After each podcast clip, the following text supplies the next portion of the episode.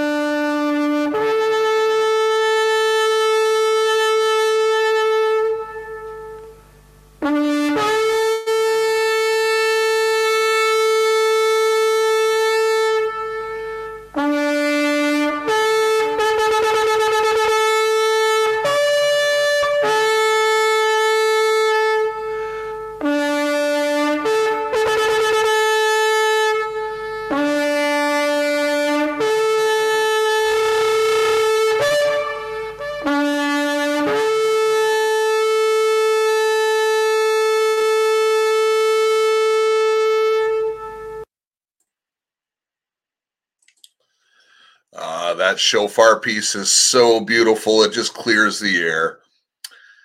Well, Heavenly Father, we give you thanks for this beautiful day. I give you thanks for each one that you've brought here to be part of this broadcast today. Father, it goes without saying they understand the depth and the responsibility of reading your word, even to the masses, Lord. Lord, I pray that your word goes forward in its infallible nature, Lord, that uh, that we're able to remove our flesh this day and concentrate on the glory of your word. And Father, we look at your church, and your church is imperfect.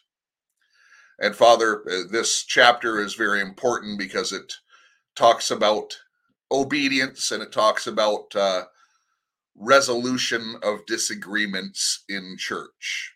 And Father, this is a topic that comes up and it's hotly contested even today between different denominations, different interpretations of gifts and things like that, Lord. But you did not leave these questions unanswered.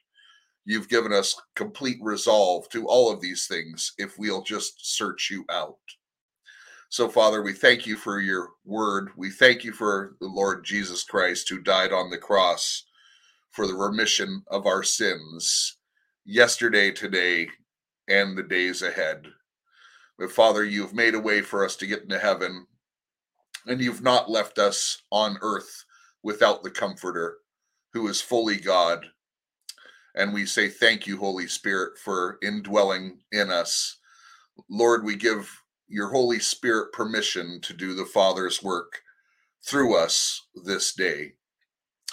And Father, if we say anything that is not of you, may it fall off of the ears of those who hear this message today. And Father, we do pray for each and every single person that uh, hears the sound of my voice today. Lord, that their legs be strengthened, that their house be protected, that they be encouraged by the boldness of your word. Lord, your word is not for the timid, it is not a fearful thing, it is mighty, it is powerful and it is above all things because the word of God is alive. And it's alive because Jesus is the word and he is the way and the truth and the life. And so, Father, we ask that you uh, continue to heal those in the audience and those of us that are uh, struggling with ailments. Father, that everyone will be strengthened for this time ahead Lord, and our faith will grow in you.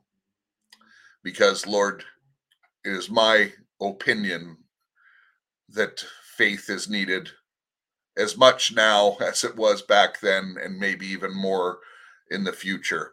We pray for your discernment and the gifts of your spirit, the fruits of your spirit to manifest in our lives so we may walk supernaturally and bring many into the kingdom.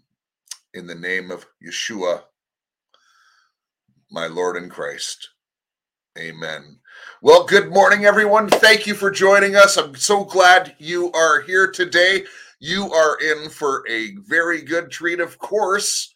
Uh, we've got a panel today because this is a great chapter and it deserved some extra ones, and there's someone making their right on radio debut this morning, at least on a Sunday show, and that is none other than the wonderful, the talented, and the beautiful Christy Tasker.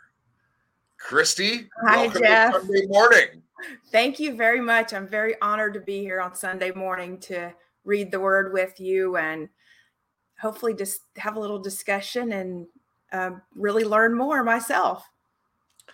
Well, the uh, the greatest lesson is for the teacher, and uh, I think you're going to experience something very, very special today.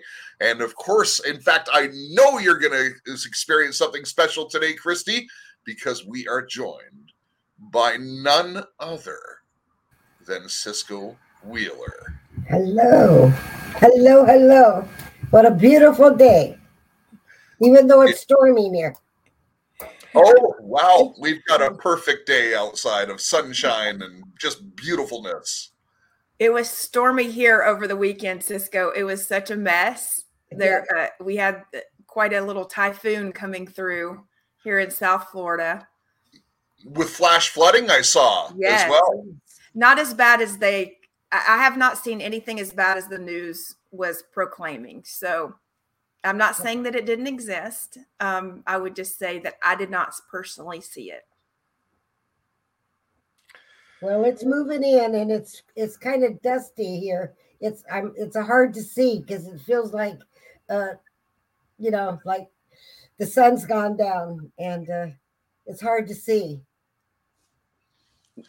Well, we will see clearly as we read the scriptures. Right, and one of, right. one of the things I want to uh, mention about this particular chapter is uh, I want to tie it in because Eric uh, did such a beautiful job on the Saturday night sermon, and uh, uh, Eric was really bold. He laid it down, and uh, and I think we're going to see an extension of that uh, into this chapter. And there's no coincidences in God, and it's no coincidence. And by the way, I didn't ask. Uh, you know, I never ask what they're going to preach on in advance.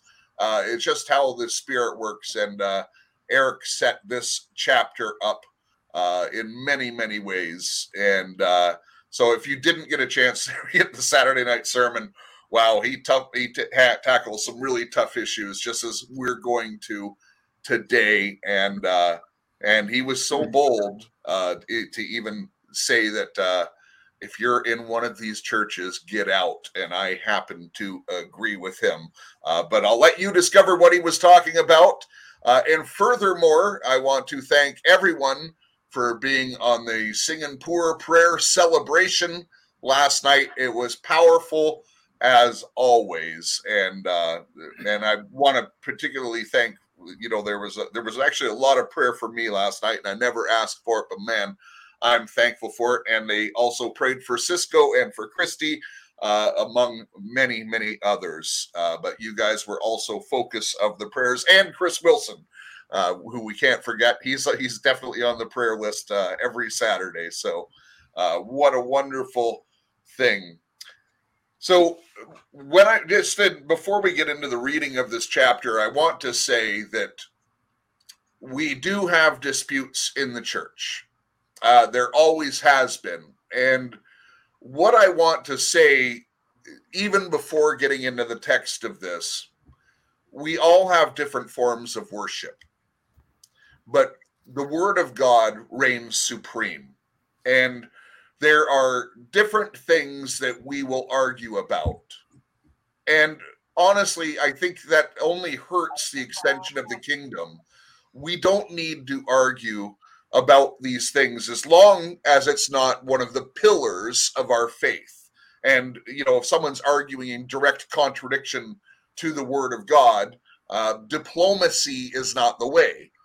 Diplomacy causes confusion. Confusion is not from the Lord. So we see boldness here. And I want to be clear on that. Uh, you know, for instance, in our chats and stuff like that, we don't need to argue the small stuff. Just accept someone else's opinion. Look, I raise my hands when I worship. You don't. Okay. We don't need to argue about that. Should you wear a three piece suit to church? Maybe. Should you wear a hat? Yeah, maybe if you're a woman. I don't know. But those things aren't salvation issues. It's the salvation that is the most important thing because you're talking about someone's eternal destiny. And we do not, as the body of Christ and disciples of Christ, want to sow division. What say you, Cisco, before we read? No, we don't want to sow division. Uh, I was thinking somebody's trying to call in. I need to turn my phone off. I'm sorry. Um,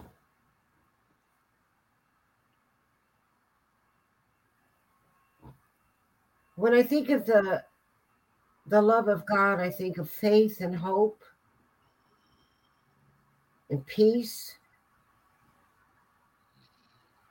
And that's the character of Christ. That we walk in love, we walk in faith, we walk in hope. And that's the message that we need to give to the family of God is faith and hope. Yeah. And if you break someone down, and you tear them down, and it's the work of man, then we're getting in God's way. When God is working in the hearts of man, it has to be it has to be his work. It has to be the Holy Spirit's work, not our work. We have a responsibility to bring the word, to sow the seeds of truth. But it's up to the Holy Spirit to to let that seed grow, mature. I look back over my life, even as a young child. Serving God isn't something you just, you're not a master at that art, you know? We grow. We, we're toddlers. Then, then we walk, or we crawl, and then we walk. Then we stand on the word. So we need to be very sensitive, I think, Jeff and Chris, to others. Mhm. Very sensitive. You know, Yeah, some we people say, some people, Jeff, say that we cannot judge others, but that's not a true statement because the word of God says we're to judge all things according to His word, Mhm. and it's okay to judge all things, but it's the spirit in which we judge it. is Mm. what is the difference. It's like if you correct your child harshly when you're disciplining disciplining that child, you're going to have a, an angry child. But if you humbly come before that child in love, mercy, grace, that child will accept that that correction and he'll receive it with a heart of of rejoicing because a child genuinely wants to be a good child. I believe children are good. I believe if you temper them with love, mercy, they want to be obedient. They really do. I don't know if that helps. yeah everyone wants to be loved at the end of the Mhm. day and I, I guess one of the things is oh christy disappeared uh, she was having some computer issues uh, before we started so uh, hopefully she'll be back on in a moment. Uh, but yeah everyone wants to be loved however we cannot let people go against the word of god. And you know one of the things we touched on last week that's so important to me is uh and and I don't come against the people, I come against the message, Cisco. Yeah. Uh but you know, there's that word of faith movement um that is still very popular and that diminishes someone because oh God doesn't love me because my faith isn't big enough. That's a works theology and we're going to we're going to understand the works theology better in this chapter. Uh, there is nothing you can do to justify yourself. no. And we're going to make that a very clear point. Yes, uh, Jesus often said it's your faith has healed you, uh, but it doesn't mean that you have to be super Christian uh, with super faith to be healed. Right. Well, you know, I was I've spent the week meditating on this chapter and about two o'clock this morning the Lord woke me up. And the Lord spoke this to me. Faith is an attribute of God. Faith. It is God's absolute confidence and conviction in his own being and his own word. And I have been pondering that the attributes of God, he had to believe in himself. Remember, the scripture said that the world was created out of the spam of his hand, with- and the spam of a man's hand is nine inches. And I've been meditating on that, and I'm going, he created the whole world the the whole world, the universe, every, all things were created from that handful of faith, nine inches of faith. And you know, when you study Acts 15, I, all I can see in my mind is the ages were planned by faith. Yes. The ages of time were planned by faith through the word of God. And all things were brought into existence that were not there by faith. Faith is the substance of things hoped for and the evidence of things not seen. And I think the whole book of Acts is a book of faith. And not only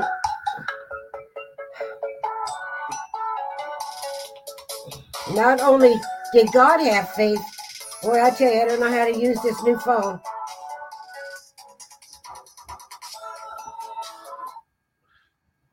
Uh, I'm so sorry, Jeff. I don't know how to use this new phone yet. It's so complicated to, for me.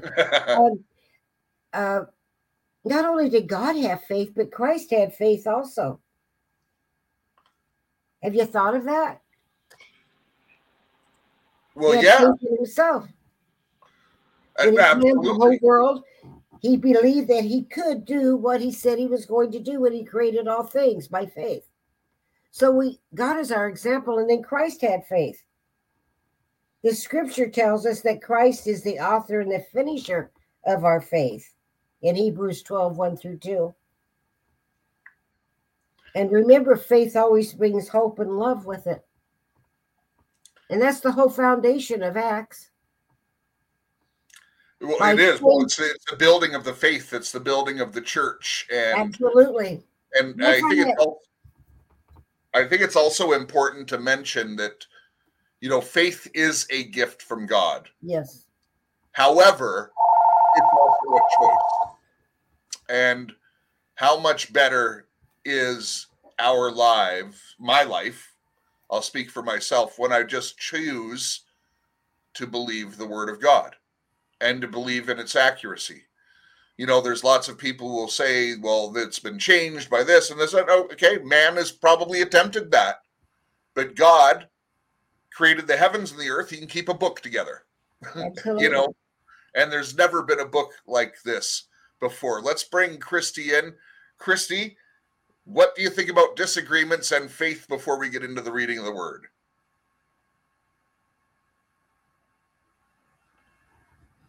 oh i can't i can't hear you christy Can you hear me now? yes Okay, okay. So I believe that uh, faith definitely overcomes fear, and I believe fear is the devil's greatest weapon against the God's people. And whenever he wants to do anything he can to get rid of our faith, he doesn't want us to to believe in him. And when I say him, I mean it, it, Satan does not want us to believe in God our Father because the minute we don't believe in God our Father, we have no faith. And what is most shocking is the amount of Christians that claim that they have faith, but yet that they do the things of the world and they are suddenly overcome by fear. Mhm. And I think we have to do something to get, you know, to get people to understand that they are just buying into fear. And you know whether that whether it's the small things that you're talking about jeff and cisco i apologize i missed some of it i had an internet connection issue but you know what it's not stopping me you know i'm not i'm not fearful i, I don't may not know the bible backwards forwards i may not remember every single verse but i know what it says um, and knowing exactly what the word of god says we are supposed to as cisco said love and love each other um, because that is also you know God's greatest weapon against the devil for us because he can't stand when we love love people even though they're trying to come against us. You know what? I'm really glad you said something about I know the word of God and I don't necessarily uh, quote. And and obviously, it's good to memorize scripture. It's good to uh, to know scripture thoroughly. However, uh, I will draw a parallel. People in the system uh, that is opposing God uh, have mastered the word. They memorize it. They use it. They use it trying to go against God but yet there's other types of people who just have the word of God in their heart. Uh, Is Cisco, is it possible for you to turn it off? Yeah, I'm going to turn it all the way down. okay, Oh my goodness. I'm so sorry. I apologize. that's all right. Well, let's get into the reading of the word because this is quite a great chapter. Before And- we before we do that, Jeff, when we were talking about faith, well, for heaven's sakes, Cisco's a maybe wanted the off lady this button be morning. good. Call from Tiffany Douglas. I don't get it. I can't even turn off my phone.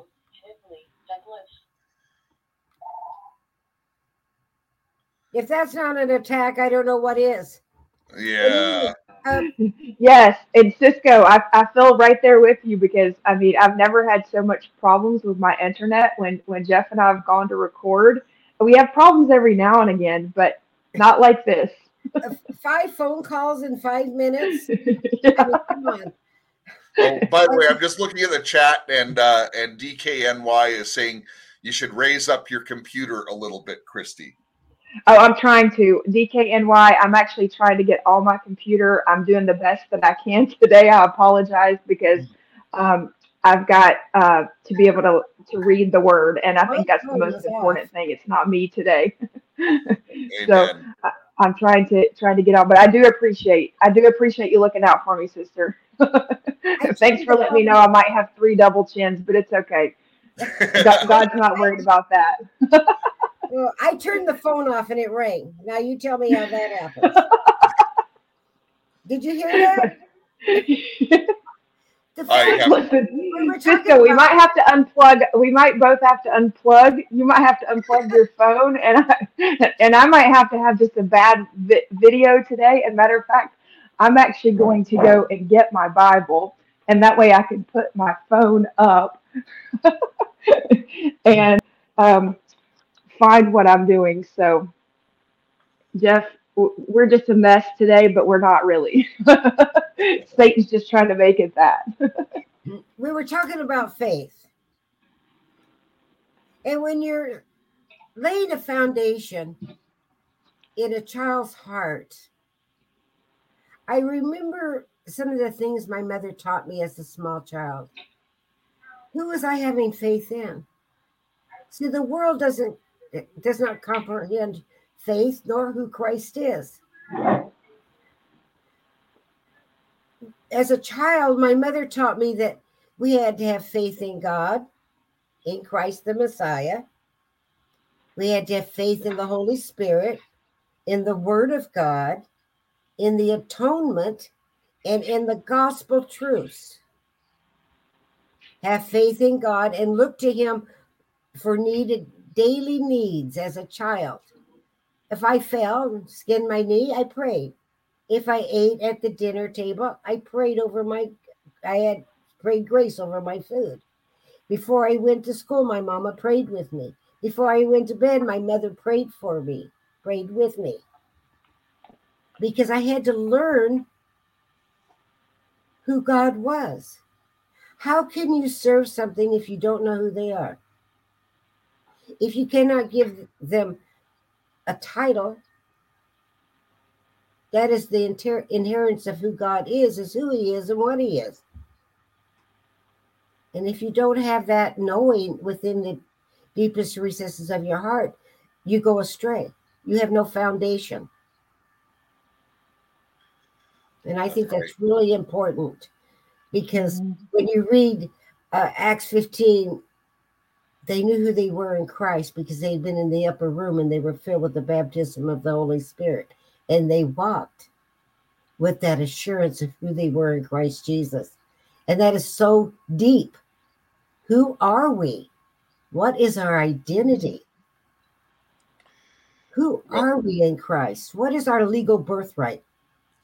Well, the devil's been trying to hide that from us for a long, long time because when we realize who we are in Christ, there is Mhm. nothing uh, that will make us fearful. There is nothing that will get in our way, and there's nothing that cannot be done Right. through the power of Christ. So let's get into the word because it's a big chapter and we better get on it because there's some great uh, lessons in here. So we apologize. We've taken a little bit longer to get into the word of God, but uh, I hope that uh, we've said something of value up to this point. Uh, so, Christy, I'm going to read the first half and then I'll give you the uh, last uh, from verse 22, but I'll start in uh, chapter 15, verse 1 some men came down from Jade from Ju, let me start that again. Uh, some men came down from Judea and began teaching the brothers. unless you are circumcised according to the custom of Moses, you cannot be saved.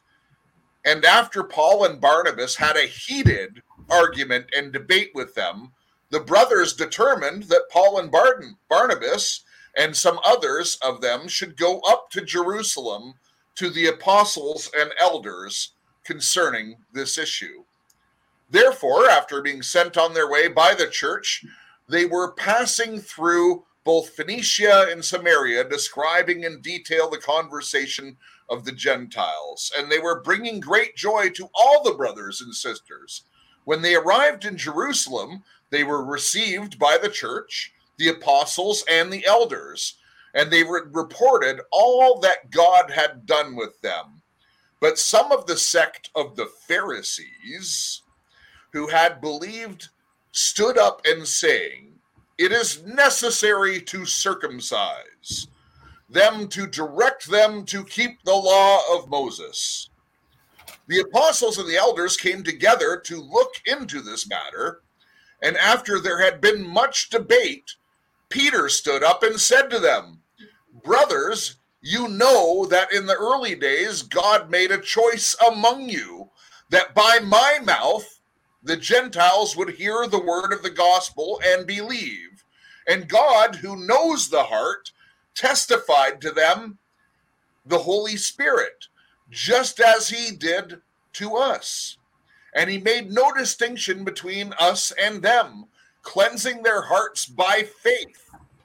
Since this is the case, why are you putting God to the test? By placing the neck of the disciples with a yoke which is neither our forefathers nor we have been able to bear. But we believe that we are saved through the grace of the Lord Jesus in the same way they are also. All the people kept silent, and they were listening to Barnabas and Paul as they were relating the things, the signs, and the wonders that God had done through them among the Gentiles.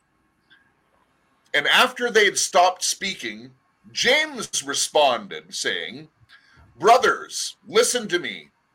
Simeon has described how God first concerned himself about taking a people for his name from among the Gentiles. The words of the prophets agree with this, just as it is written. After these things I will return.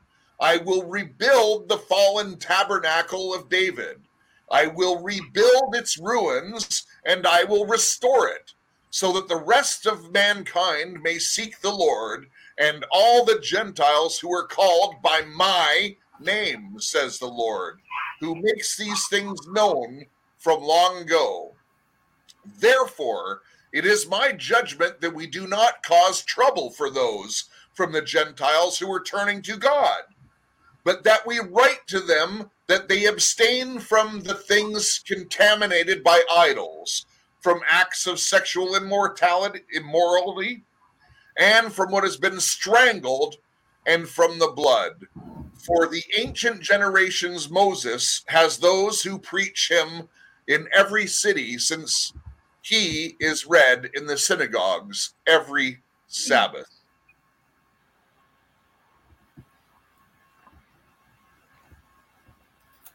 Ready for me to pick up, Jeff? 22? Okay.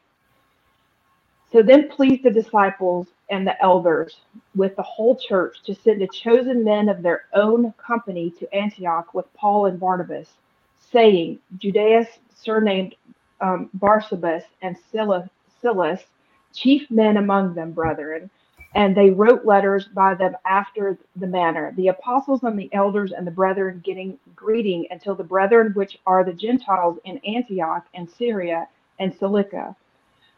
For so much we have heard in certain which we went out from here you that from us that troubled are you with words subverted to your souls saying ye must be circumcised and keep the law to whom we have given so much commandment.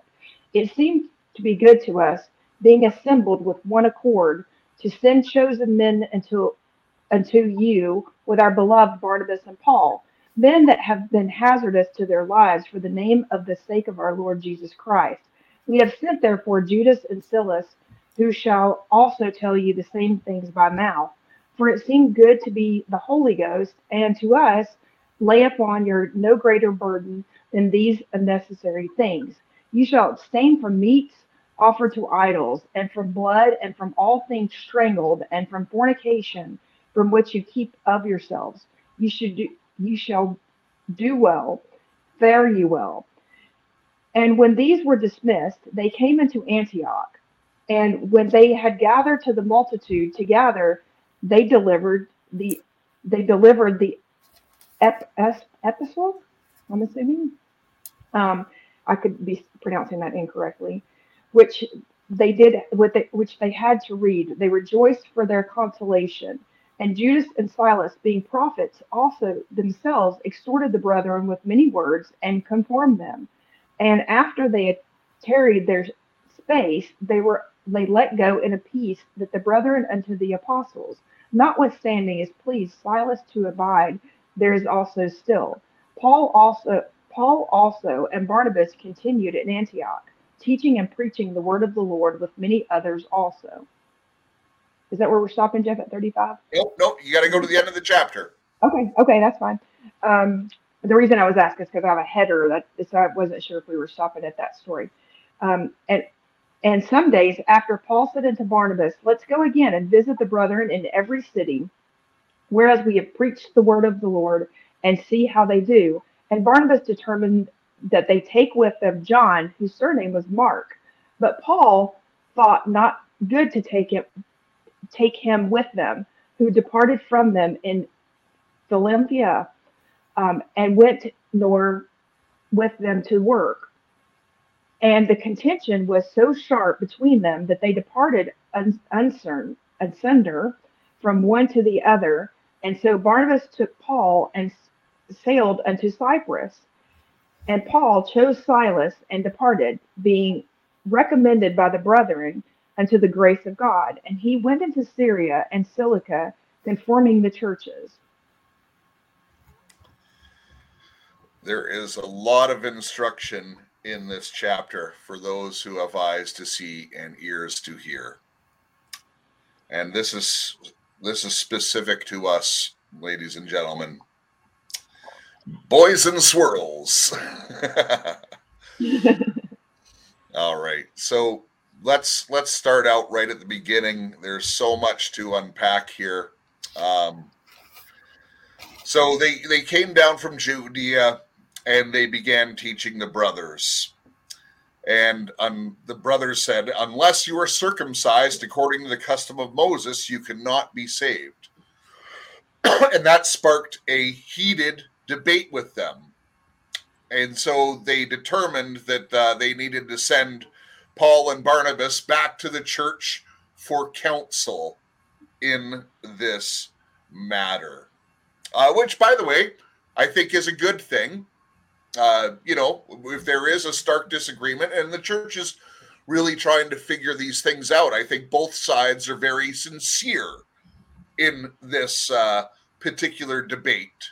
Um, so they went on their way, and uh, you know they go back through uh, Phoenicia and Samaria, describing in detail the Gentiles bringing great joy to the brothers and sisters. You got to remember the Gentiles they're getting this for the very first time. You know, what do you mean? The Jewish Messiah accepts us, those who are dirty and have not kept the laws? Cisco? Yes. It, they must have. Uh, I think we have to go back to faith again.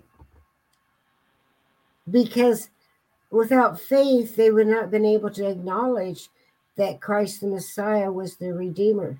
Faith had to arise in their hearts.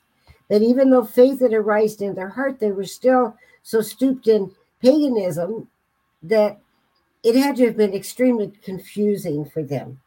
They didn't understand the language of the word or of the Torah. They they did not know what the laws were because they had not been taught in the laws. There were very few Gentiles that had gone into the temple and said under or learned of the laws of Moses. well, and it's it's not only like and when we think of the laws of Moses, um, you know, the Ten Commandments, for Sure. instance, uh, but there's much more than that. Sure. There's 613 laws Right. that no one can keep. You know, Right, uh, who's going to remember them all? right. Yeah. Although Christy has, uh, in preparation for this, has memorized them. So, Christy, number. no.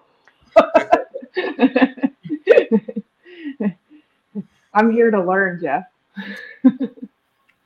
But you know, but it, what's interesting is it was a heated argument because, Mhm. and and I go back to Paul, and I just love Paul and, and Barnabas as well, obviously. Um, but Paul, this guy is a bit of a hothead. He's not going to back down. He knows that you know that he's seen the Holy Spirit come to the Gentiles. Mhm. Mhm. It is like, don't tell me, I've seen this. Mhm. but yet he's humble enough to accept being sent back because there is a godly government and that's why god appoints elders in a church and there's apostles.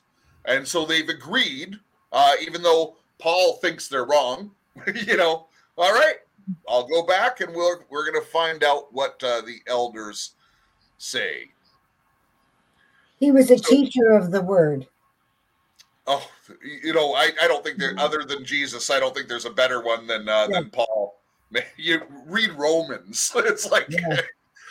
you know, uh, you know what's always really interesting is people think that Paul and Jesus they were you know they were like they didn't confront confrontation. That's what's most surprising to me. You know when the Bible is full of confrontation and how they dealt with it.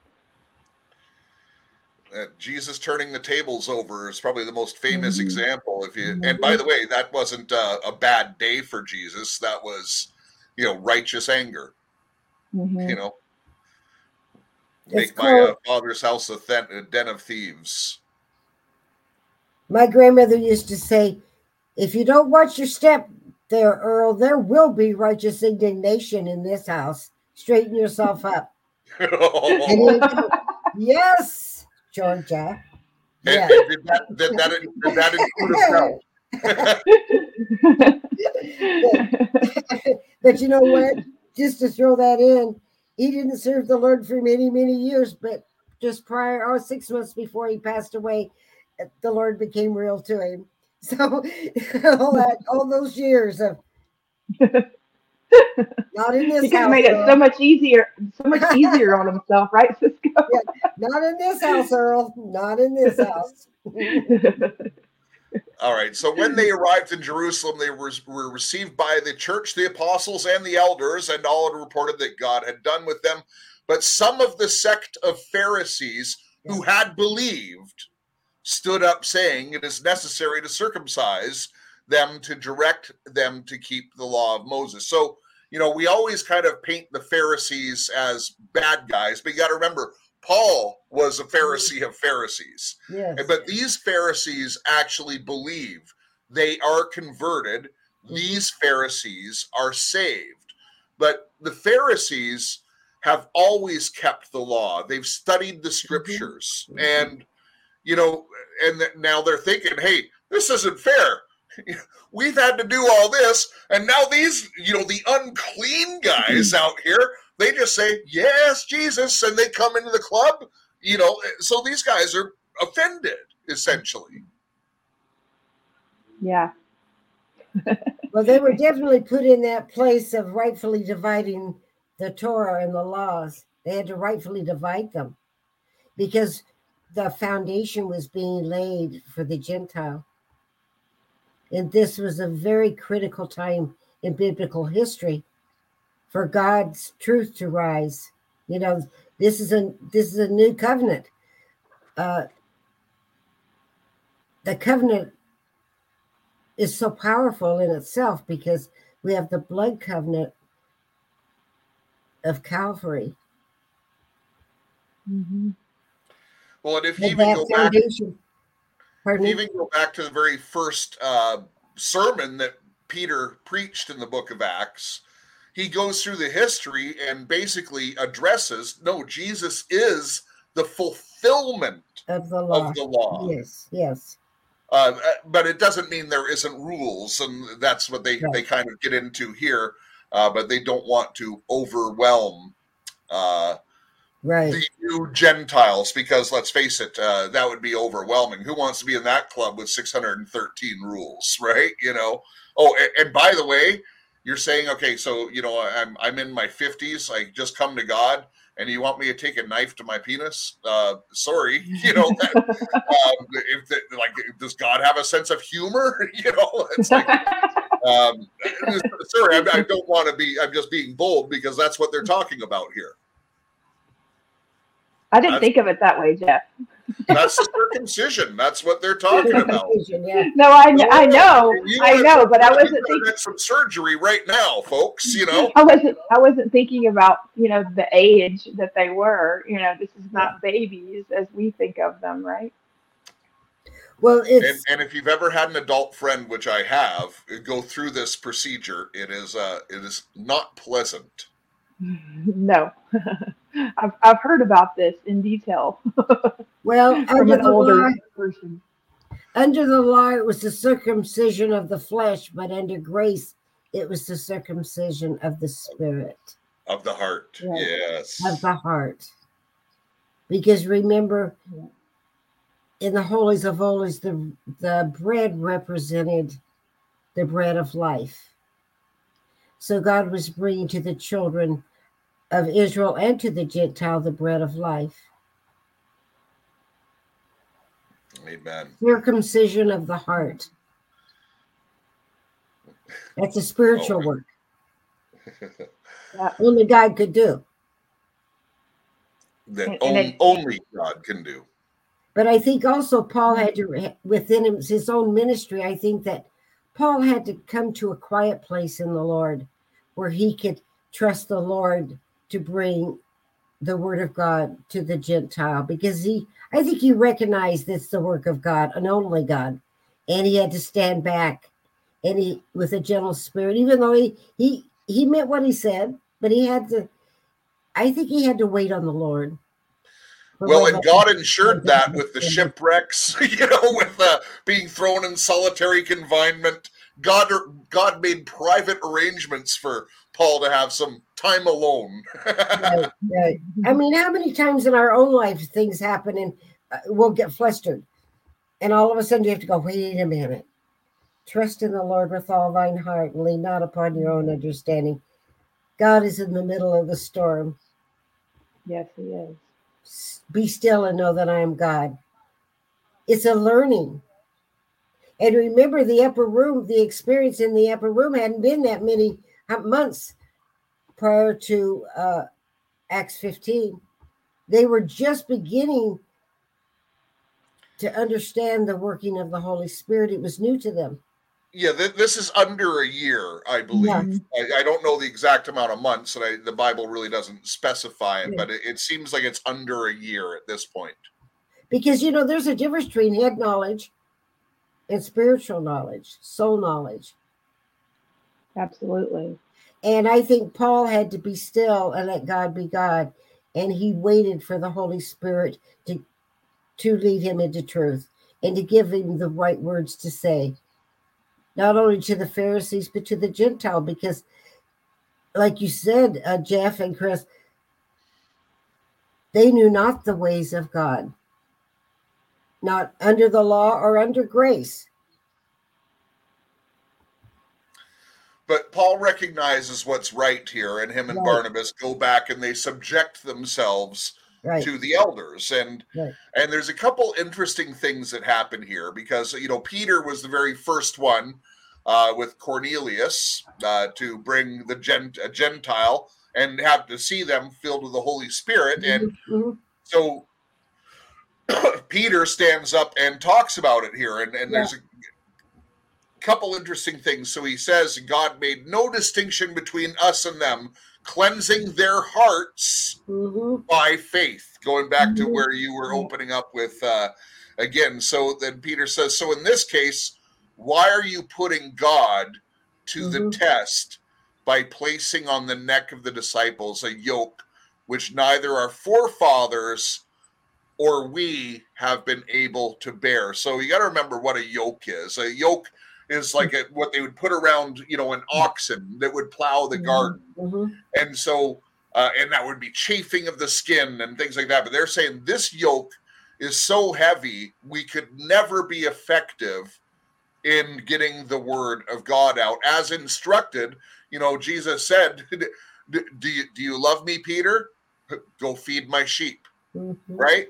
So we're called to go feed his sheep, and but they're but they- they're you know the Pharisees are trying to put this yoke upon them to hold them back, and so this is a really contentious issue at the time, and it really describes that it is. But in verse eleven, but we believe that we are saved through the grace Mhm. of the Lord Jesus in the same way as they are.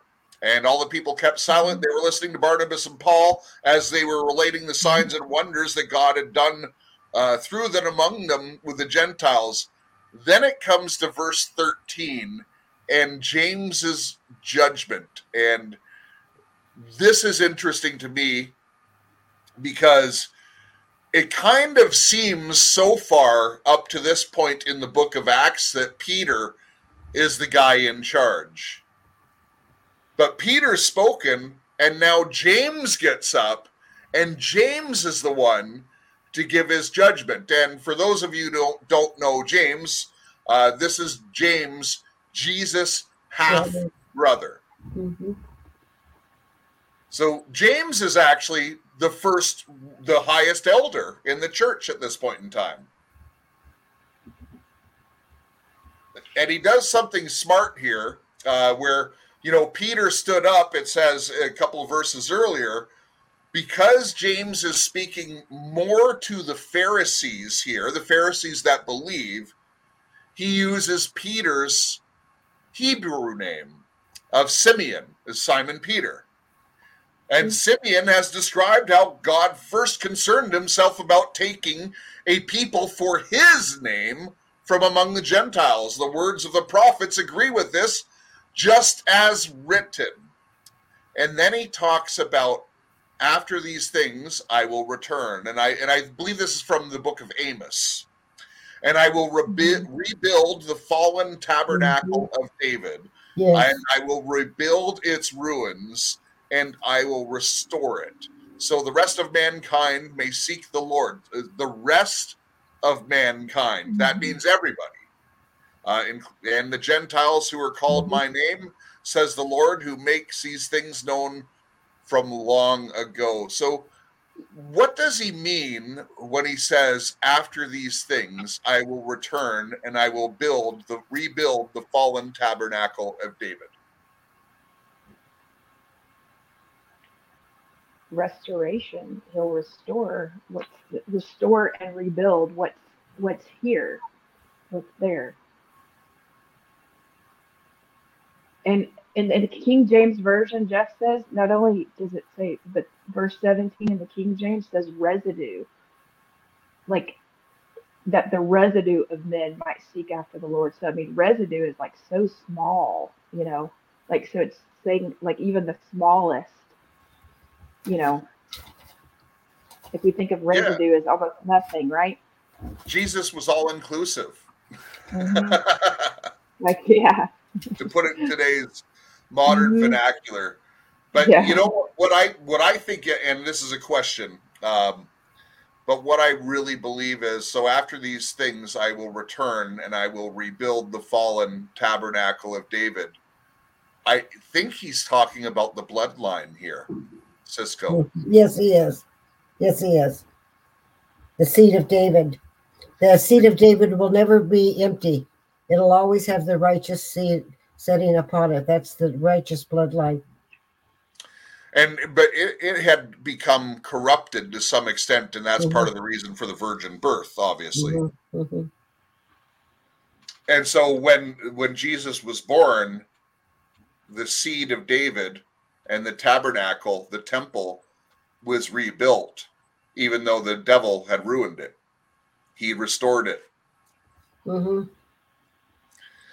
And I and I just love the uh, the word and I will restore it. You know, many people uh, you know often talk about uh, revival and things like that. And to be honest, I, I I'm not a big believer in revival. I, I I think God talks more about restoration. And right now, the church doesn't need a revival. Right now, the church needs a restoration and that and, and restoring back to the Acts church because we need Yes. to the the house that was built by man needs to be taken down. And we need to do this again on biblical principles in rebuilding the church, the temple. And the church isn't a building, folks. It's you. That's right. That's so true. Well, that takes me back to, you know, the God said that He didn't come to destroy the law, but He came to fulfill it. But yet, the Ten Commandments, we have to go back to the Ten Commandments, are very important because remember how Moses on the Sabbath always went into the temple to learn of the laws, to to know the Ten Commandments, to know what the Ten Commandments, what were they? What was their purpose? And we need to go back to that foundation of the Ten Commandments because you take the I can remember my mother saying, I asked her when they took the Ten Commandments out of the courthouse. I was very upset. Mother asked me, Why are you crying, dear? And I says, They've taken the Ten Commandments out of the courthouse and that upsets me. And she's, oh, honey, she says, the Ten Commandments were so important for me as a child. And I said, why, mom? Can you explain to me how did you see it as a child? Because she that's been almost a hundred years now. And she says, Oh, every day as children, as we looked at the Ten Commandments, we knew that we'd better follow those Ten Commandments, or we weren't mm-hmm. going to we were going to miss God. God was looking at us, and we knew those two Ten Commandments, they were the very foundation. Because she said, you know, a lot of us, honey, in our school system way back in the early 20s, they weren't all Christians. But the Ten Commandments were made alive because they had to read them every day. She said it Yes. all through her elementary school year, she said, we read them hmm out loud. And that was the standard. You know, she, my mother uh, passed away with Alzheimer's. And this is really important, Jeff and Chris, because my mother didn't know an apple from an orange. And my mother had been a very intelligent woman. She was a dietitian at a hospital over 5,000 patients for over 28 years. So she was very learned. And uh, at the end, she didn't know an apple from an orange. But I'll tell you what she did know. I'd said it, my older sister would take 12 hours during the day, and I'd take 12 hours at night. And Alzheimer's, we have to deal with twice. They like to stay awake all night. And my mother had her Bible up on the bedpost, and she'd reach up and get her Bible. And it'd be upside down in her lap. And she'd be quoting it verse by verse by verse by verse. And I tried to keep up with her, but she wasn't on the right page, and she certainly wasn't Acts, she certainly wasn't Matthew. But boy, I'll tell you, she was quoting it. And I'd try to find it, and I'd search, I'd search for the word. Where is she reading this? And she never missed a word. Never That's missed a word, the living word. And she was filled with the Spirit, and she'd lay and she'd pray in the Spirit, but she didn't know my name.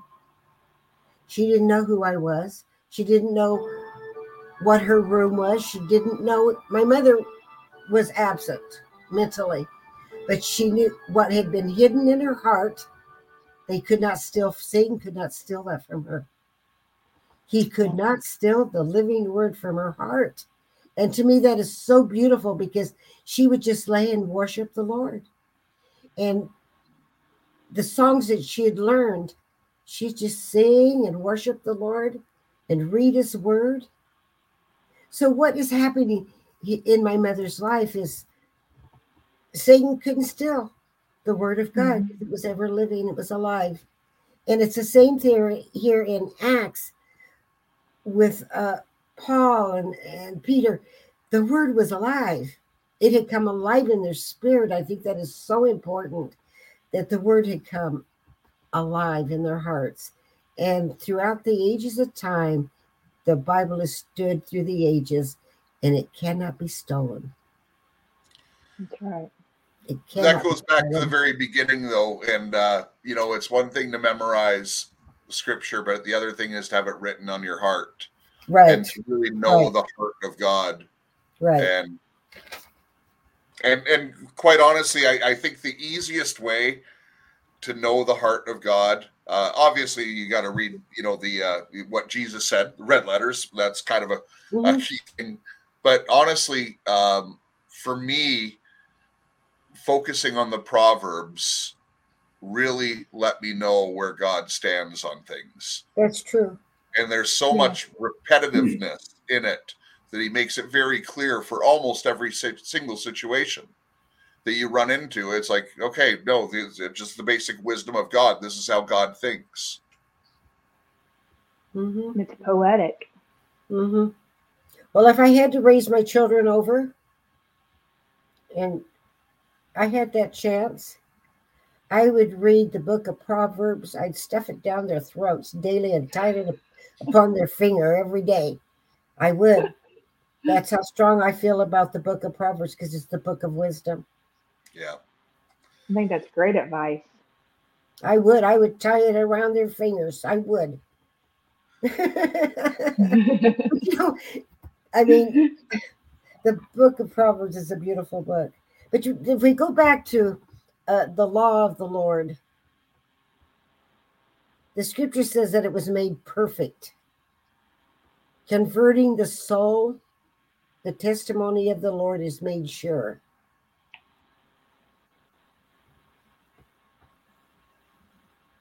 The statutes of the Lord are right, rejoicing the heart. The commandments of the Lord is pure, enlightening the eyes. So we can't underestimate that the law, the, the law was not destroyed. no it was just fulfilled It was just fulfilled. So if I read that again, those that have studied the word, I know they know this scripture. It's um, Psalms, I think it's 12 1. The law of the Lord is perfect, converting the soul. The testimony of the Lord is sure, making wise the simple. and the statutes of the Lord are right. That's really important. Rejoicing the heart, and the commandments of the Lord is pure, enlightening the eyes. Oh, give us eyes to see what the Spirit is saying. Enlightening the eyes. i'm so glad you brought up the 10 commandments because uh, they are very important but the other thing is and i'm not being a proponent of sin of course um, in fact we'll talk about sin in just a moment however um, if you break one of the commandments is that a salvation issue no Mhm. no it's not and i'll debate anyone on it I believe the Ten Commandments are the very foundation of the gospel outside of Christ, the Messiah. it is and, Those and- laws are given to us. We are to abide by those those statutes. well uh, Because loving remember in, Father- Nehe- in Nehemiah, uh, let me think. Nehemiah nineteen thirteen. God's talking about Moses. Thou comest down also upon Sinai, and speakest with him from heaven, and gaveth them right judgment and true laws.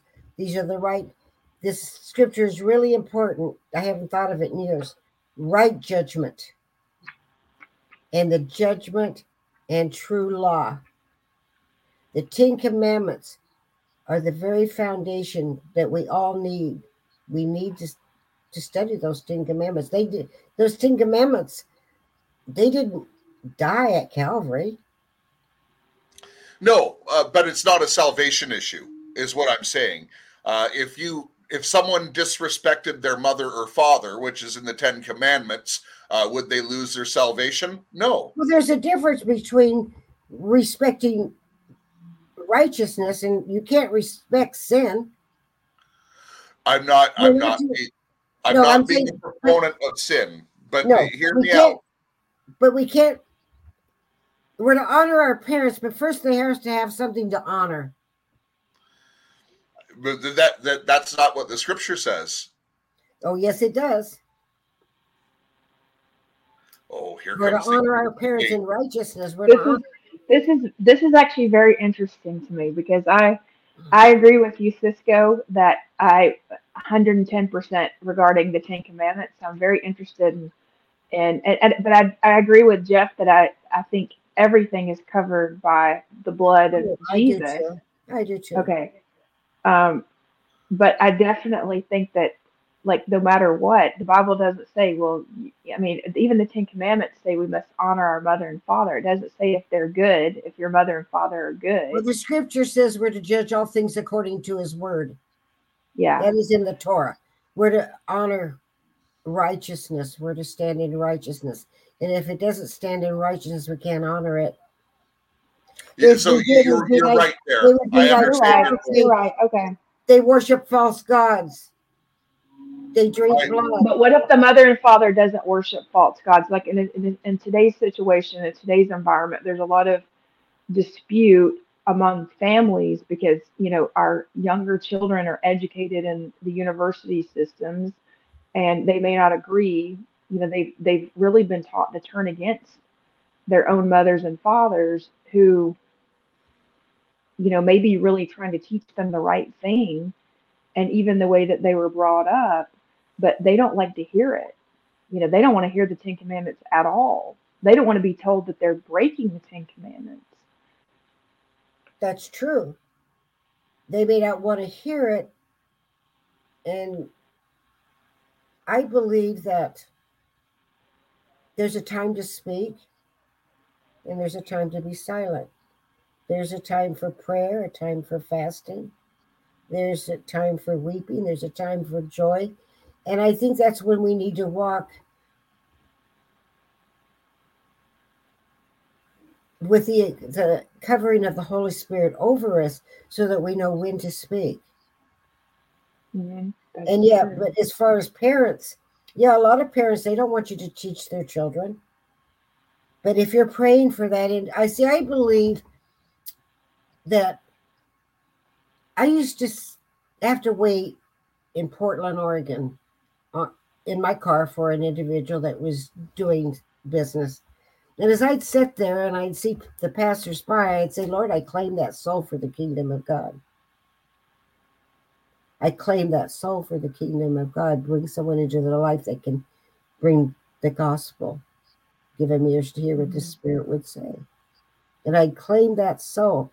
And I think a lot of it, the Word of God says that do not forsake wisdom because it'll protect you. We're to love her, we're to love wisdom, and it'll watch over you and it'll guide you into truth. And wisdom is supreme. Mhm. So I think when we're, when we're dealing with individuals, we have to be really careful how we, we present the gospel. But we have to have wisdom. Because I believe that if it's the right time and the right season, God will open the doors for that individual to hear, especially if we're claiming that soul for the kingdom of God. Mhm. I don't know if that helps. Yeah. Well, let, let's carry on because instead of uh, when James gives his judgment, instead of saying, keep the Ten Commandments, he says this Therefore, it is my judgment that we do not cause trouble for those from the Gentiles who are turning to God, but that we write them that they abstain from these things. Mhm. He gives four things Yeah. contaminated by idols, str- uh, acts of sexual immorality Mhm. from what has been strangled, Mhm. and from blood. Because Why? he had, because things. Jeff, he would the the Gentiles were not ready. They had not been grounded in the word. First, God had to come in and take the sins of adultery away. See, there are many types of spiritual adultery. Worshipping idols, bowing to an idol, is spiritual adultery. Mhm. To have sex in the temple with prostitutes, etc., etc., that is also adultery, spiritual adultery. To drink blood, that is also spiritual adultery. So God first had to come in and strip them of their spiritual adultery, to show them it was sin before he could go on and set the foundation thou shalt not steal, thou shalt not lie, thou shalt not commit adultery. The foundation had to be set first. Sin had to see. I think if God showed us all of our sin at once as a sinner, I don't think we could stand that You couldn't transition. survive it. I don't think we could survive it. I don't think I could have. But as God changed me from glory to glory and I grew and mature, then God could say, Now, these are 10 laws that I want you to, to study to understand. Because if a child doesn't know it's not to steal, according to the word, it's going to steal. Because the word of God has to be established it has got to be established in the hearts. Well, let me tell you what I think here Okay. about these four things, because I, I really think it get, gives us an answer. When you look at what these four things are, uh, but and by the way, I won't. Uh, uh, it, after it names the four things, it says from ancient generations, Moses, who has them preach in every city since he is read in the synagogue. So they, they figure, hey, look, here's four things to stay away from. But then you'll come into the synagogues, and every single Sabbath, you're going to hear uh, the laws of Moses that are recited, and you'll start to catch on. But they didn't want to overwhelm the Gentiles. But when you look at these four things, things contaminated by idols, from acts of sexual immorality, Mhm, from what has been strangled, and from blood. He's mhm. talking about pagan worship. yes, he is. That's uh, it's all. So listen, just stop pagan worship and start coming in, and you'll you'll learn the rest. But right now, stop all pagan worship. And and and by the way, acts of sexual immorality were parts of that pagan worship. Uh, all through history, still is. And from the blood, and then I, I thought of something else, and I'm thinking, what? Why would it be mentioned? Like I know the blood, everything is about the blood uh, biblically. Uh, really, it's it come, it's all about the blood. But I just had a bit of a funny thought about uh, you know my nephew was here was uh, probably a year ago now, and uh, he brought some blood pudding, Oh. and he's like, "Uncle, try this. It tastes just like chicken." I said, first of all, that looks like crap. And if I want to have something that tastes like chicken, I'm just going to have chicken, right? You know, it's a very popular Scot Scotland and oh, uh, Scott, UK yeah. And stuff like that. And I'm just wondering if, uh, you know, maybe there's some youth uh, thing attached to it, but uh, I don't know if, uh, if uh, I, I'm, I'm just putting it out there, folks. I'm Supposedly, they're just eating all parts of the animal, Jeff. to, to I've asked in it. and Scotland. I'm not being an accuser. I'm just asking a question.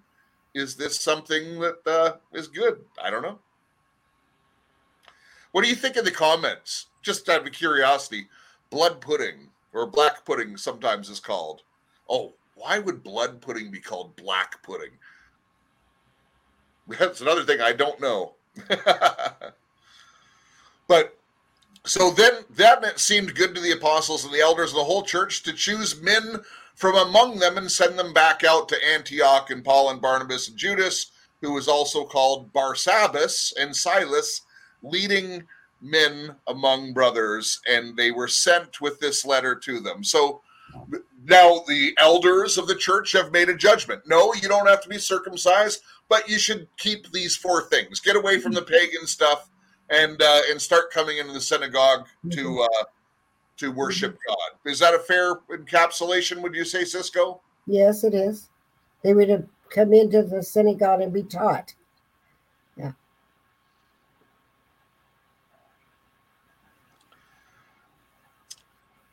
And since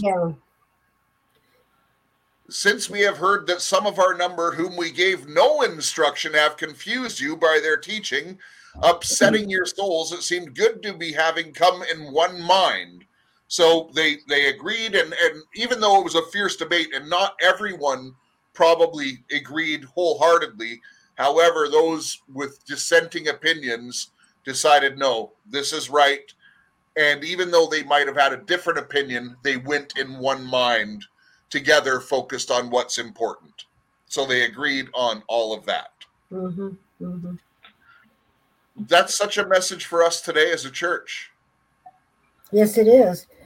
I, I was I was thinking, Chris and and Jeff, uh, it's uh, Matthew five seventeen. You might want to look it up. I think I can quote it. Jesus said that no commandments were to be abolished until all the laws and people had been fulfilled. And I think there was another reference to it in Second Peter, and I think it was 310, and you've got Revelation 21 until the end in Revelations 21, till all things are fulfilled, that no commandments were to be abolished.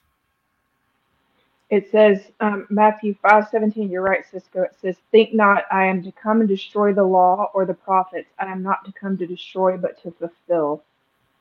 I verily say unto you, till heaven and earth pass, not one jot or one tittle in no wise pass from the law till all be fulfilled. Whosoever shall break one of these least commandments shall teach men so. He shall be called the least in the kingdom of heaven. But whosoever do and teach them, the same shall be called great in the kingdom of heaven. For I say unto you, the that accept your righteousness, that you shall succeed the righteousness of the scribes of the Pharisees. You shall have no case to enter into the kingdom of heaven. Right.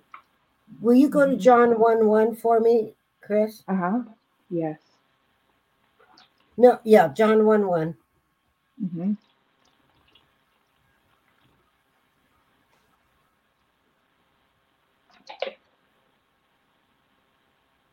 you want me to read it? Yeah. Okay.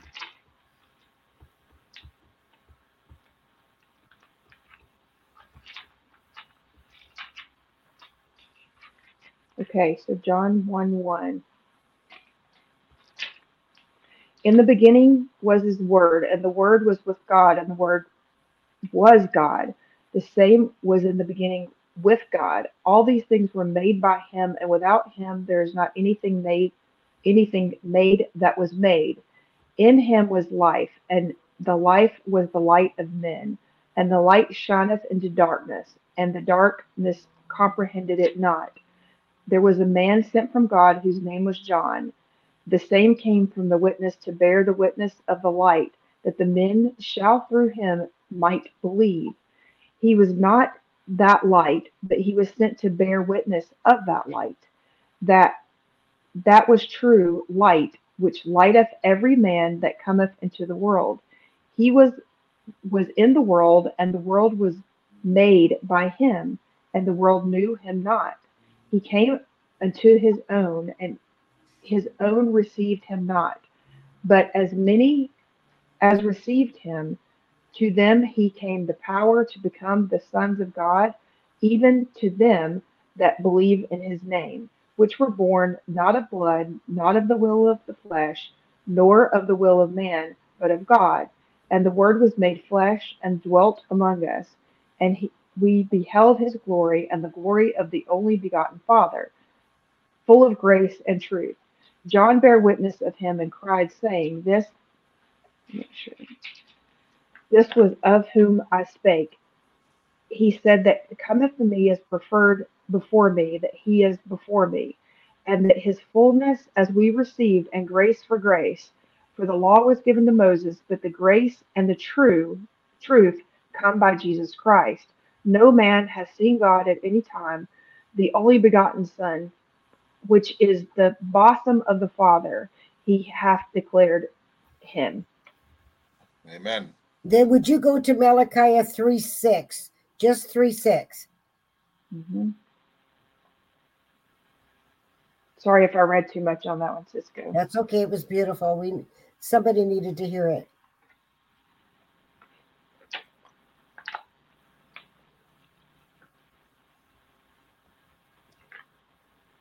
And some music while she's searching.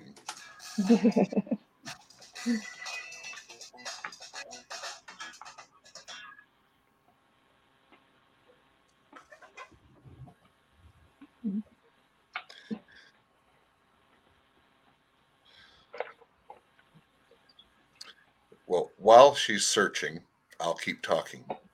yes, please do, Jeff.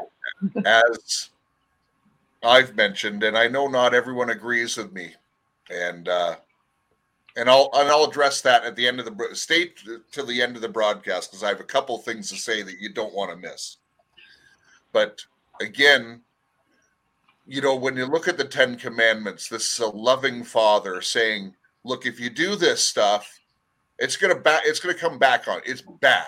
It's a loving father telling a child not to touch a hot stove.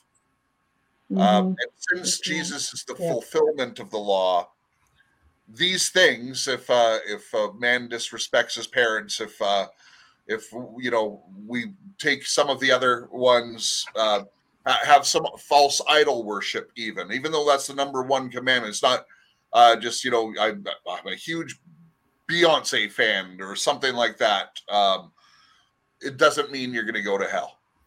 This is the Ten Commandments, in my opinion. This is controversial, and I and I get it. Uh, not everyone will agree with this, but the Ten Commandments were everything in the Old Testament was pointing towards the cross. I think everyone can agree on that. The entire Old Testament points towards the coming of Messiah uh, and the fulfillment of the law, which Jesus did perfectly. The Ten Commandments were not to keep to get people into heaven because there wasn't Jesus had not come yet.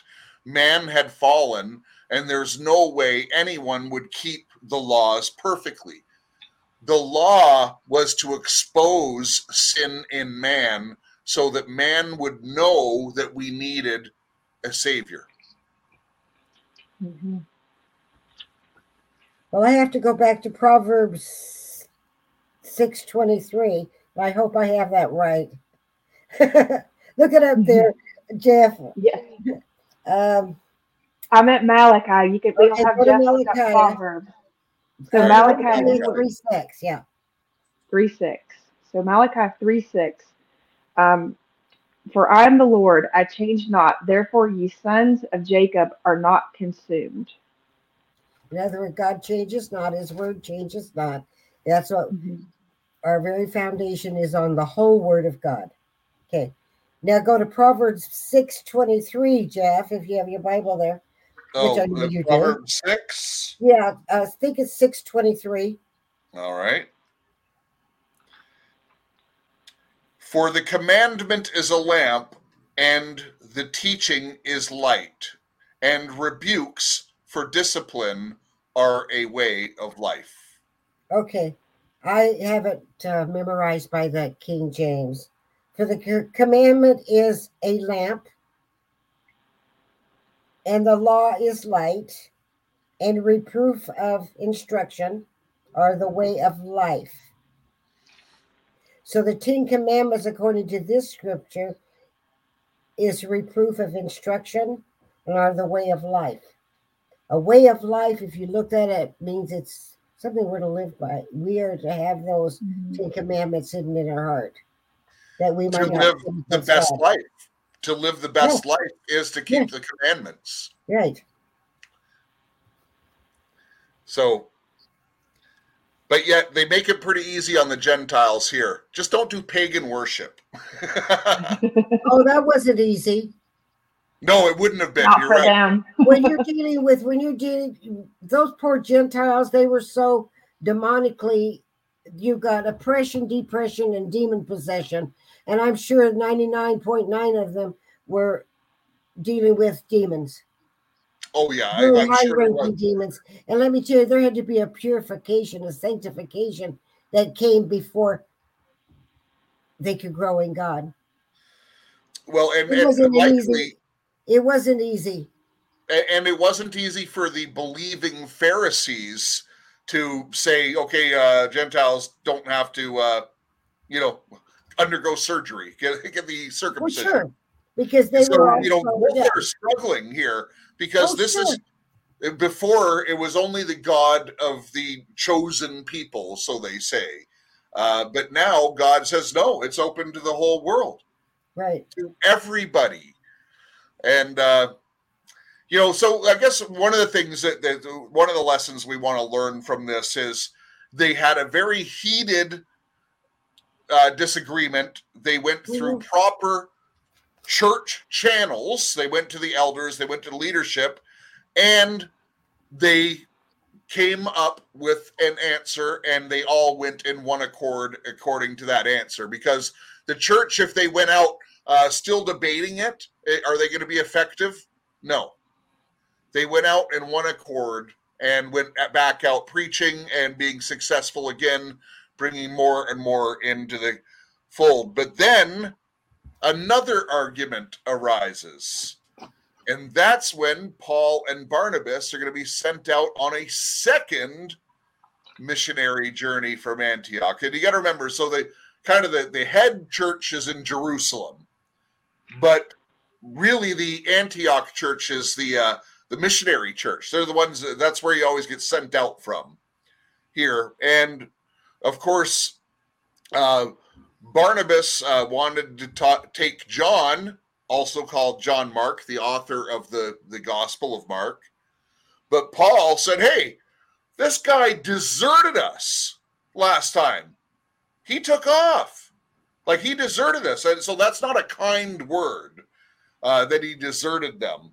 And so Paul said, Okay. And so Paul and Barnabas go in different ways. And Barnabas takes uh, John Mark with him.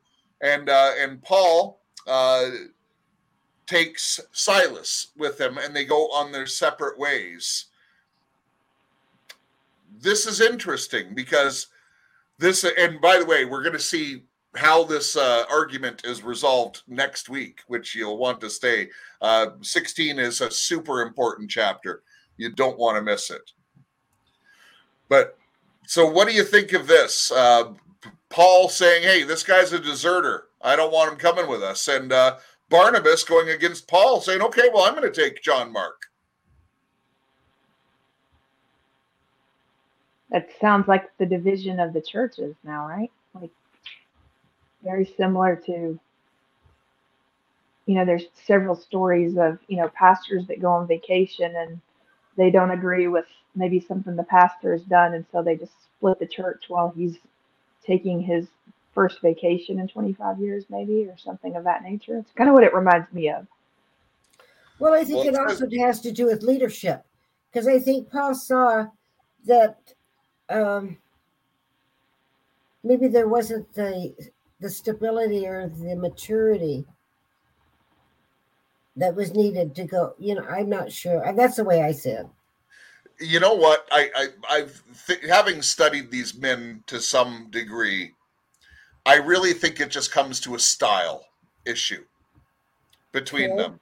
Because obviously John Mark wasn't a bad guy. He got a gospel, you know what I mean? Yeah. Uh, so not a bad guy, and Barnabas, obviously one of the founders of the Christian church.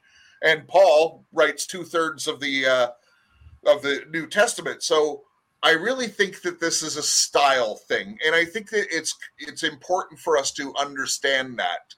Um, there are uh, many different styles of personalities that worship God. Mhm. And we can't always go and be effective together because we have a different little bit of a different message. We all agree on the pillars, just like they did before. They got resolve to the issue. They went to the elders, they got the things, but then there's a style uh, difference. Mhm. And and quite That's honestly, true. it's my it's my opinion that uh, John Mark really deserted uh, the first time, and he did desert him. We learned that two chapters ago. Uh, but he saw that Barnabas was kind of the senior guy, and then Paul comes in, and Paul's kind of taking over. And I think it was really um, John Mark saying, you know, this Paul guy, he he's kind of taking over. He's not waiting his turn, you might say. And uh, and I think so. It's just really a style thing. And but the fact is, uh, although they had a heated argument, uh, it was not over a salvation issue. It was not over Right. the things. They they agree on all the main things. They just went in their different ways to preach, but they preached the same message when they went to their different locations. But you know, we also have to think about uh, there's different offices within. You've got That's preacher, right. teacher, prophet. Uh, that could have come into play too. Yeah, Yeah. like the, the, the teacher and the evangelist or the Yeah. teacher and the prophet don't Yeah. always get along. you know, Yeah. in fact, not a lot of people get along with the prophet because Right. the prophet is one of the, uh, you know, you first of all, we're all called to speak prophetically, Right. you, but having the office of the prophet is not one that you should be envious of. That is probably the toughest office to have. Makes uh, the prophet uh, has a way of stirring up the bee's nest, Yes. especially if you, especially if you've got a, a stiff necked people that don't want to hear truth. Well, and, is- and a true that is- prophet is always saying something that there's absolutely no evidence for. Like, so, you know, in, in you know, sometime down the road, uh, the sky's going to turn purple and uh, God's going to flash his name across the sky, and you'll know this because you'll be looking to the south. like, what? you know, uh, but then you know the time will prove it true or not. Uh, but you know there's so many prophets these days that are just prophesying modern events. Um, and i personally have those things in question. And and again this is a contention this is one of the areas that people in the community in in the church and the body have disagreements it's not a salvation issue folks if you want to listen to this prophet who's doing this and prophesies every single weekend God bless you. If you're being edified by it and it's strengthening you from it, God bless you. Go for it. Uh, myself, I've, I've I've kind of been burned in the past, so I'm a little bit more cautious about who I follow uh, as a prophet. But it doesn't mean we disagree on any of the pillars of our faith. And when we argue in public about these things, when we argue whether you should wear a suit to church or not, when we argue about the gift of tongues in front of the unbeliever, does the unbeliever say, "Man, I want to be in that club. Hmm. Man, No. I want I want what you guys got. Look at how you were arguing. This guy's talking in some foreign language I don't know about. This guy's accusing him of being a devil. Uh, sure, I want to join that because that's a lot of fun. Where's the grace? This is a message to the church, folks. I'm telling you, stop it. And and and by the way, I'm going to be bold here. Uh, I'm just we're not going to put up with it in our uh, in our Telegram communities anymore. If we, if we if if you disagree with someone, disagree in love. That's okay. Mhm. We can have healthy conversations. We disagree in love. It's not in love. Get out because you're in the way. And here's the other thing I'm going to say that's bold. I've learned a big lesson from this.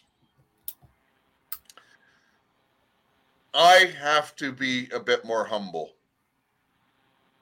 And when people disagree with me, I need to respect the right that they're wrong and they have the right to be wrong.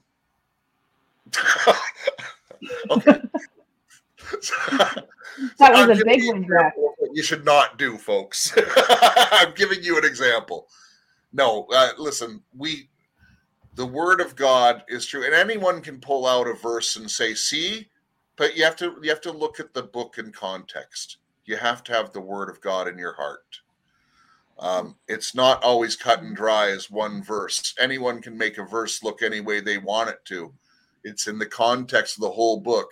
And just like we read, uh, and Christy read in, in First John, it's the same God yesterday, today, and always. And his word has not changed. He didn't modify the message uh, with the New Testament. He created a new covenant with us. It does not contradict the old covenant. Am I right, Cisco? That's right. Uh, yeah. Uh, just let me uh, go to Matthew 23, 23, 2 through 3. Jeff, Matthew. Matthew 23. Uh-huh.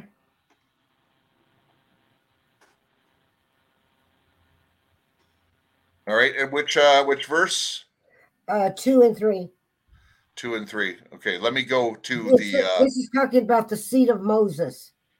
all right, let me go to the King James version Yes, please.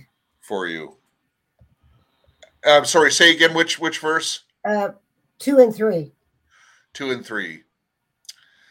The scribes and the Pharisees have seated themselves in the chair of Moses. Therefore, whatever they tell you, do not comply with it, but do not do as they do, for they say things and they do not do them. That's for sure. But is does it? I might have the wrong. Uh, I just. I'm sorry. In my older years, I'm forgetting some of my references. Uh, it's where Jesus said um, that we are to instruct all nations to observe every command.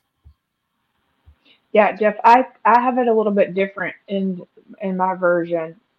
So 23 it starts. So 23 1 then spake Jesus to the multitude and his disciples, saying, The scribes and the Pharisees sit in Moses' seat. All therefore whatsoever they bid you observe, they observe and do, and do not ye after the works, where they say and do not.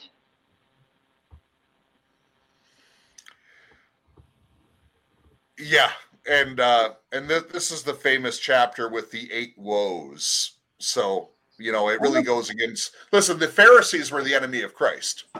Uh, but they're not the saved Pharisees that are in the, this chapter of Acts. The Pharisees were the enemy of God because they were threat. Their power was threatened. And by the way, um, those are the same Pharisees that are running the world today, and we affectionately call it the synagogue of Satan. Prove me wrong. All right. Well, listen, we've been an hour and 40 minutes, so I think we need to wrap it up here. Uh, but I'll give uh, final words before we go out. Oh, and I have uh, an announcement as well. So don't don't wait. Don't don't uh, don't forget. Uh, but I'll give Christy a word, then Cisco, then I'll have my announcement, and I'll close us out. Cisco, it's been an absolute honor to even read the Bible with you. I really appreciate all of your teachings and your points of view and just keeping us on track so many days. So thank you very much. You're certainly welcome, Chris. It's been a privilege to be with you today, too, and with you, Jeff, as always. And to our listening audience, may you go with God. May faith arise in your heart. And may you be grounded in the Holy Spirit. In the Word of God, in His atonement, and in the gospel truths. May you be grounded in truth and have faith in God and look to Him for needed daily needs. Just trust in God. Faith is so important. Go back to what I said about God had faith. In the span of his hands, man's hand is nine inches, and in within that nine inches, he created all things by faith. And got Christ had faith too. Yeah. Yes, he did. And we can dip into that, you know, by faith. That's right. It's a free gift. And love. Free gift. And gift. love. Uh, love, hope. Love and hope. Yeah. Yeah. in addition to what Cisco said too, I I think that our audience, if, if you just think about if you're not loving, there's only one opposite, you know. So with the faith comes love. And so just ask yourself if you're not if you're if you're demeaning someone or doing something else, then you're you're definitely not doing it out of love. Right. And let's hang on to this this week mm-hmm. as a family of God, as we minister to each other. Let's hang on to this, Joel. Mm-hmm. Faith, hope, and love. These are three qualities which are eternal attributes of God. Yes. They're the attributes of God. What a beautiful place to be. Amen. And by the way, um, I learned something this week. Uh, so first of all, I want to, uh, you know, uh, commend, advertise, even um, uh, Cisco's Patreon. She cares so much. She's putting in so much foundational stuff, and uh, and I'm not going to say the name on air, of course, but I'll tell you something that I found out uh, about your Patreon. Apparently, I wasn't forwarding the emails because I follow Cisco. So my wife has also joined your Patreon, Cisco, because she does not want to miss a thing. Oh, So thank you very um, much. you're getting double bubble from from Right On Radio headquarters here. Thank you. Thank you. It Um, is my desire to uh, to help lay a, a spiritual foundation.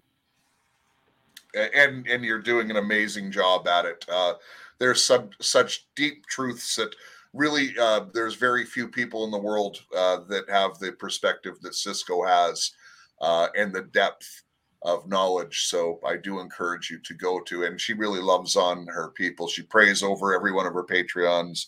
Uh, it's important. And by the way, um, I have a patron account too. It's uh, it's not Patreon, uh, but patron uh, through Podbean. It's in the link below.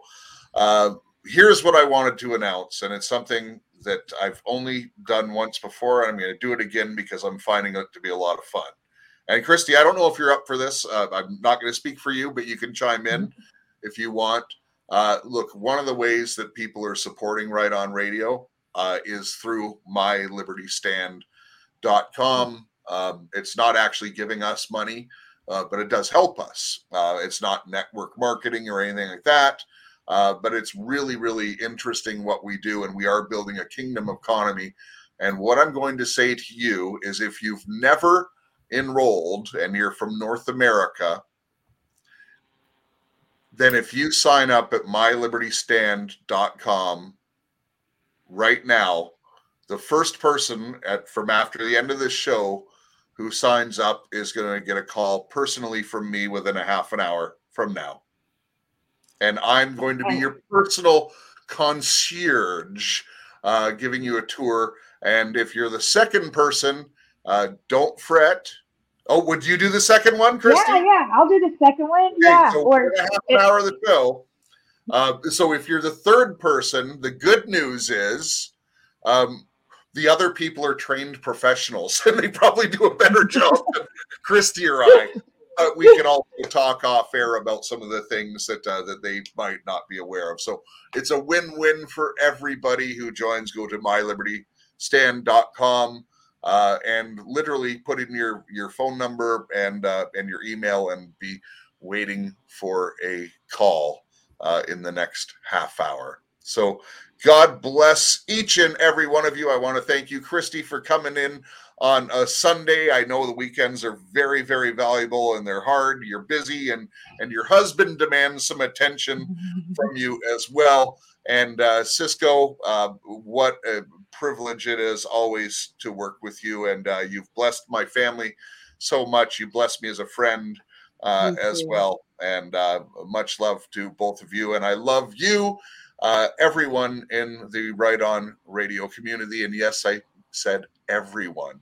Uh, just like Jesus gives it all, I love you all until you cross me, and then I get mad. But it's a righteous anger, so it's okay. I'm just digging a hole. Let's get out of this. Love your God, love your family, love your neighbor, and make a difference in your community.